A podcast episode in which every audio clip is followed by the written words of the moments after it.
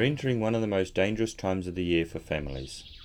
Christmas is approaching, and unfortunately, the reason for the season gets lost as retail marketing ramps up.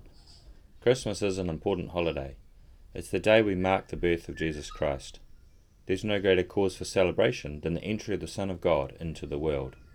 Without Christ's birth, there would be no death on the cross and no resurrection, which would mean no salvation for us, no eternity to look forward to, no future hope for humanity. Christmas is therefore a good season to give gifts, but only because it is in remembrance of the greatest gift of all. For God so loved the world that he gave his one and only Son, that whoever believes in him shall not perish, but have eternal life. John 3, verse 16. For businesses, it's also a time of hope, as many small retailers finally look to get out of the red and into the black. On a financial balance sheet, red represents running at a loss, not selling enough to meet all the costs associated with running a business, and hence failing to break even. It represents stress, worry, and oppression because businesses can't survive by being constantly in the red, especially small businesses. So the giving seasons, of which Christmas is the greatest, represent an opportunity to get back into the black, that is, to go beyond break even and start to record profits in their earnings. Some retailers only make a profit over the Christmas season, and so they have to make enough to survive for the rest of the year on the seasonal profits ahead. It's becoming even harder for small retailers as we all go to the big stores to get our shopping done all at once, or we log on to the online giants to avoid risking catching the pandemic at the local mall. Some of this is the reality of life. Not everything we want to buy is available locally. However, let's face it, some of it is, if we take the time to look. Moving from businesses to people, though, this is a season of great danger to families. Futures and destinies are affected by what people do with their money as we enter this season of sales. This is because debt based poverty is a form of enslavement. If you've ever been truly poor, you will know that poverty places restrictions on people's abilities to make choices and live their life to the full. Debt based poverty increases this to even more severe levels. Proverbs 22, verse 7 says that the borrower is a slave of the lender. One of the ways that poverty, and especially debt based poverty, enslaves people is by taking away their hope. An extreme example of this is the person earning less than the repayments of their loans. For them, the mountain is only growing, their ability to climb it is decreasing by the day. At which point will they decide it is better simply to jump off the edge into the abyss? Because, as we know from Proverbs 12, verse 12, Hope deferred makes the heart sick. And for many, the marketing season of Christmas is the living out of this process. Ads create false hope of a longing being fulfilled, but the resulting debt is a deferral of the real longing, and as Scripture warns us, it makes the heart sick. You see, hope is stirred in this time of intense advertising and serious bargain bashing, which seems to start earlier every year. We see messages portrayed to us in flashy brochures, screen ads, the highway billboards, and we start to believe that we can have all the material possessions we want. We can even give them away to others. It's in this time that our eyes take over from our God given common sense. Our personal finances move from the positive black to the negative red because our debt climbs higher as our desires grow greater. Even our generosity becomes a stumbling block as our use of credit well exceeds our bank balance. We want to get the best gifts and we want to give the best gifts. Our motivation isn't purely selfish. After all, we want to make sure our loved ones get the best so they know we care about them. Parents overspend on their children, and lovers lavish unneeded luxury items on each other.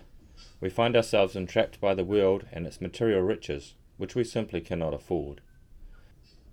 Giving gifts is a good thing. It's a way of showing love. It's a representation of God the Father in our lives, and his own character of giving gifts, which we see in James 1 verse 17. However, modern marketing campaigns entice us to buy more and more, to buy bigger and better, to upgrade our already adequate vehicles and devices. Today, that splurge of spending is larger than it ever was, driven by an abundance of temporarily low and even interest free credit options. In our excitement, the default fees and time limits written in the small print are ignored. It suddenly dawns on us that we can buy our spouse that diamond ring, which is worth many times what someone with our income would have spent a few years ago. Reality is shut in the wardrobe as we ignore the practicalities of our purchase. We might not all be buying diamond rings, but what are we buying? How far is it from what we can really afford? What is the long term impact of our purchasing?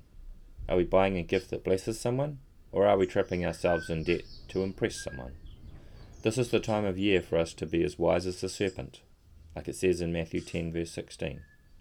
Because if we don't, the serpent of marketing will catch us out instead. You see, just as easy money brings the heaviest burden, and rewards unearned bring the hardest punishment, so the debt beyond our means brings the strongest enslavement. When the hubbub of the season is over and the bills start arriving, we read how much in the red we are, and we suddenly realize too late that we cannot afford all the debt we have accumulated over the Christmas season. The hope we felt before our purchase turns sour, and in its place a wash of hopelessness comes over us, and a sickness of the heart sets in. Poverty is one of the worst pandemics of our time. It may be overshadowed by the recent health pandemic. It may be partially hidden away by government relief packages. But it still stands prominent on the street corners of our society. And we need to be aware that at this time of year, it dresses itself up in gold leaf. It buffs itself up with computer generated polish.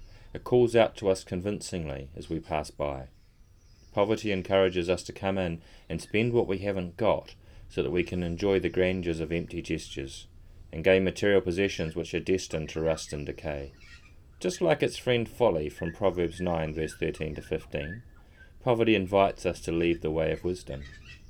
And when we do turn in to spend money with it, that we do not have, it has its way with us, and then it leaves us hungry, cold, disillusioned, and weighed down in the entrapment of debt. What is wisdom for this coming season? It's to review what God has given us, look at what others need around us, and find the balance we can afford. Prepare for the onslaught of advertising and material possessiveness by budgeting now for any Christmas presents you'll be purchasing for others. Encourage others not to spend more than they can afford on presents for you. Avoid taking out loans, credit, or any other sort of debt for presents. Give because that is appropriate on the birth of our Lord. But give from what you have, not from what you do not have and finally determine that you're going to be fully present with those around you on Christmas Day, so that you can share together the celebration of the birth of our Saviour, to whom we already owe our all. This podcast was brought to you by faithwithwisdom.com. Our presenter today was Daniel J. Price.